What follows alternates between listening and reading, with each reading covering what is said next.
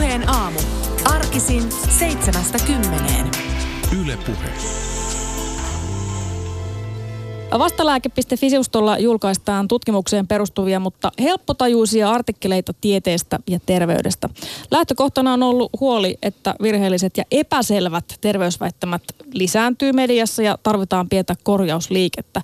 Mutta miksi erilaisia teorioita nousee ja mitä niillä oikein tavoitellaan? Meillä on puheenaamussa tosiaan vieraana Kristiina Makkonen ja Tatuhan vastalääke rystä. Ja maailma puhuu tällä hetkellä koronaviruksesta, joten puhutaan mekin siitä heti alkuun. Paljon on tietoa, paljon on spekulaatiota, paljon on tahallista väärää tietoa. Onko vastalääke.fi jo reagoinut koronaan?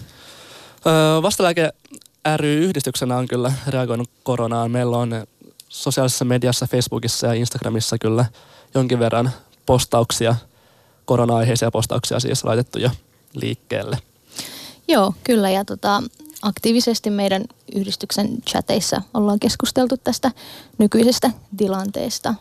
Minkälaisia esimerkkejä tästä korona-aiheisista aiheisista postauksista ja artikkeleista löytyy? Öö, Tuossa viime aikoina on ainakin levinnyt sosiaalisessa mediassa tällainen Wuhanin lääkärit öö, kiertoviesti, jossa on aika paljon ollut virheellistä tietoa virukseen ja sen tota, ehkäisyn liittyen. Siitä me ollaan tehty yksi postaus. Sitten ollaan yleisesti puhuttu koronaviruksesta ja öö, otettu kantaan käsienpesuun, saippuan toimintaan, tällaisia asioita muun muassa. Onko teillä jäänyt mieleen tuon esimerkiksi mainitsemasi Wuhanin lääkäreiden ketjuviestin lisäksi niin joku toinen tämmöinen aika vaarallinen tai jollain tavalla haitallinen viesti tai uutinen, joka on levinnyt viime aikoina mediassa? No tänään aamulla mä bongasin yhden ruotsinkielisen uutisen, jossa suositeltiin hengittämään jonkunnäköistä hopeavesihöyryä. Vanha kunnon hopeavesi sieltä vaan puskee läpi. Kyllä. Lääke kaikkeen, tai siis ei mihinkään. Miten Nimenomaan. niin. Mi- millä, millä mielin sä luet tätä uutista? Öö, hyvin varauksellisesti.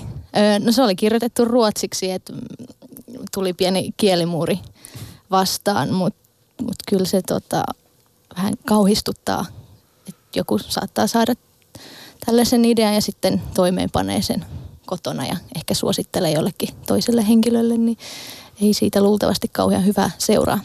Te olette molemmat terveysalan ammattilaisia, te olette lääketieteen kandidaatteja ja tiedätte kyllä mistä puhutte, kun, kun tuota, puhutaan tällaisesta tutkitusta terveystiedosta.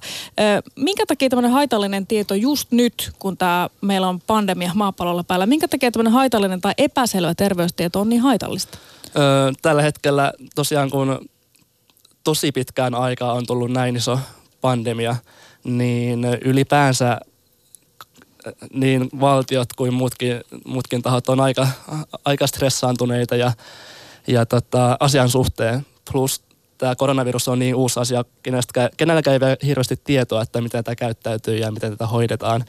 Niin se on jo yksi iso soppa.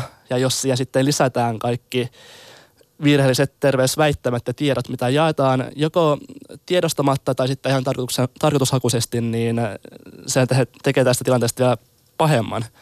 Että tämä on yksi syy. Että kun tämä on niin, niin uusi tämä virus ja muutenkin vaikutuksilta on niin mittava, niin ei siihen haluaisi mitään ylimääräistä enää päälle. Mistä te Kristiina Makkonen ja Tatuhan haette aina sen kaikista luotettavimman tiedon tähän liittyen? No mä aika paljon näitä viranomaistiedotteita seuraan. Lisäksi erilaisia tunnettuja tiedelehtiä, esimerkiksi Lansettia tai selliä. Sinne tulee nykyään aika paljon koronaan liittyviä tutkimustietoja ja artikkeleita, jotka on vertaisarvioitu. Joo, ja ihan tota, mediasta pystyy kyllä seuraamaan, jos pienellä ehkä suorittimella katsoo näitä uutisia läpi, että öö, luotettavat tällaiset valtamediat, niin kyllä niistä lähtökohtaisesti mun mielestä ihan hyvää tietoa saa. Eri asia, että kuinka ö, tarkkaa tai yksityiskohtiin sitten mennään. Mm, mutta mäkin viranomaistiedotteita luen, niihin lähtökohtaisesti pitäisi pystyä jokaisen luottaa, eikä ole syytä, miksi sitten niitä ei lukisi tai niihin ei luottaisi.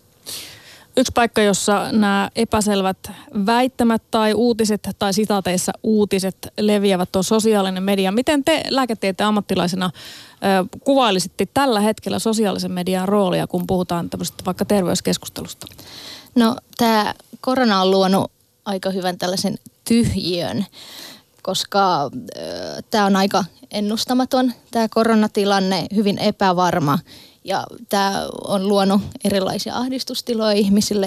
Ihmiset on tosi epävarmoja omasta tulevaisuudesta, niin tämän takia erilaiset disinformaatiot ja misinformaatiot on alkanut levitä sosiaalisessa mediassa – ja ylipäänsä varmaan tämä tilanne, kun nyt kannustetaan sosiaaliseen eristäytymiseen, niin mitä muuta sä kotona teet, kun otat kännykän käteen ja selailet sosiaalista mediaa.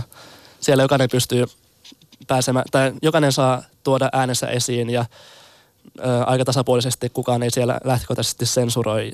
Niin tota, jos on hyvä kirjoittelemaan tai karismaattinen henkilö, niin saa kyllä omat, omat mielipiteet esille, vaikka ne väärin tai valheellisia.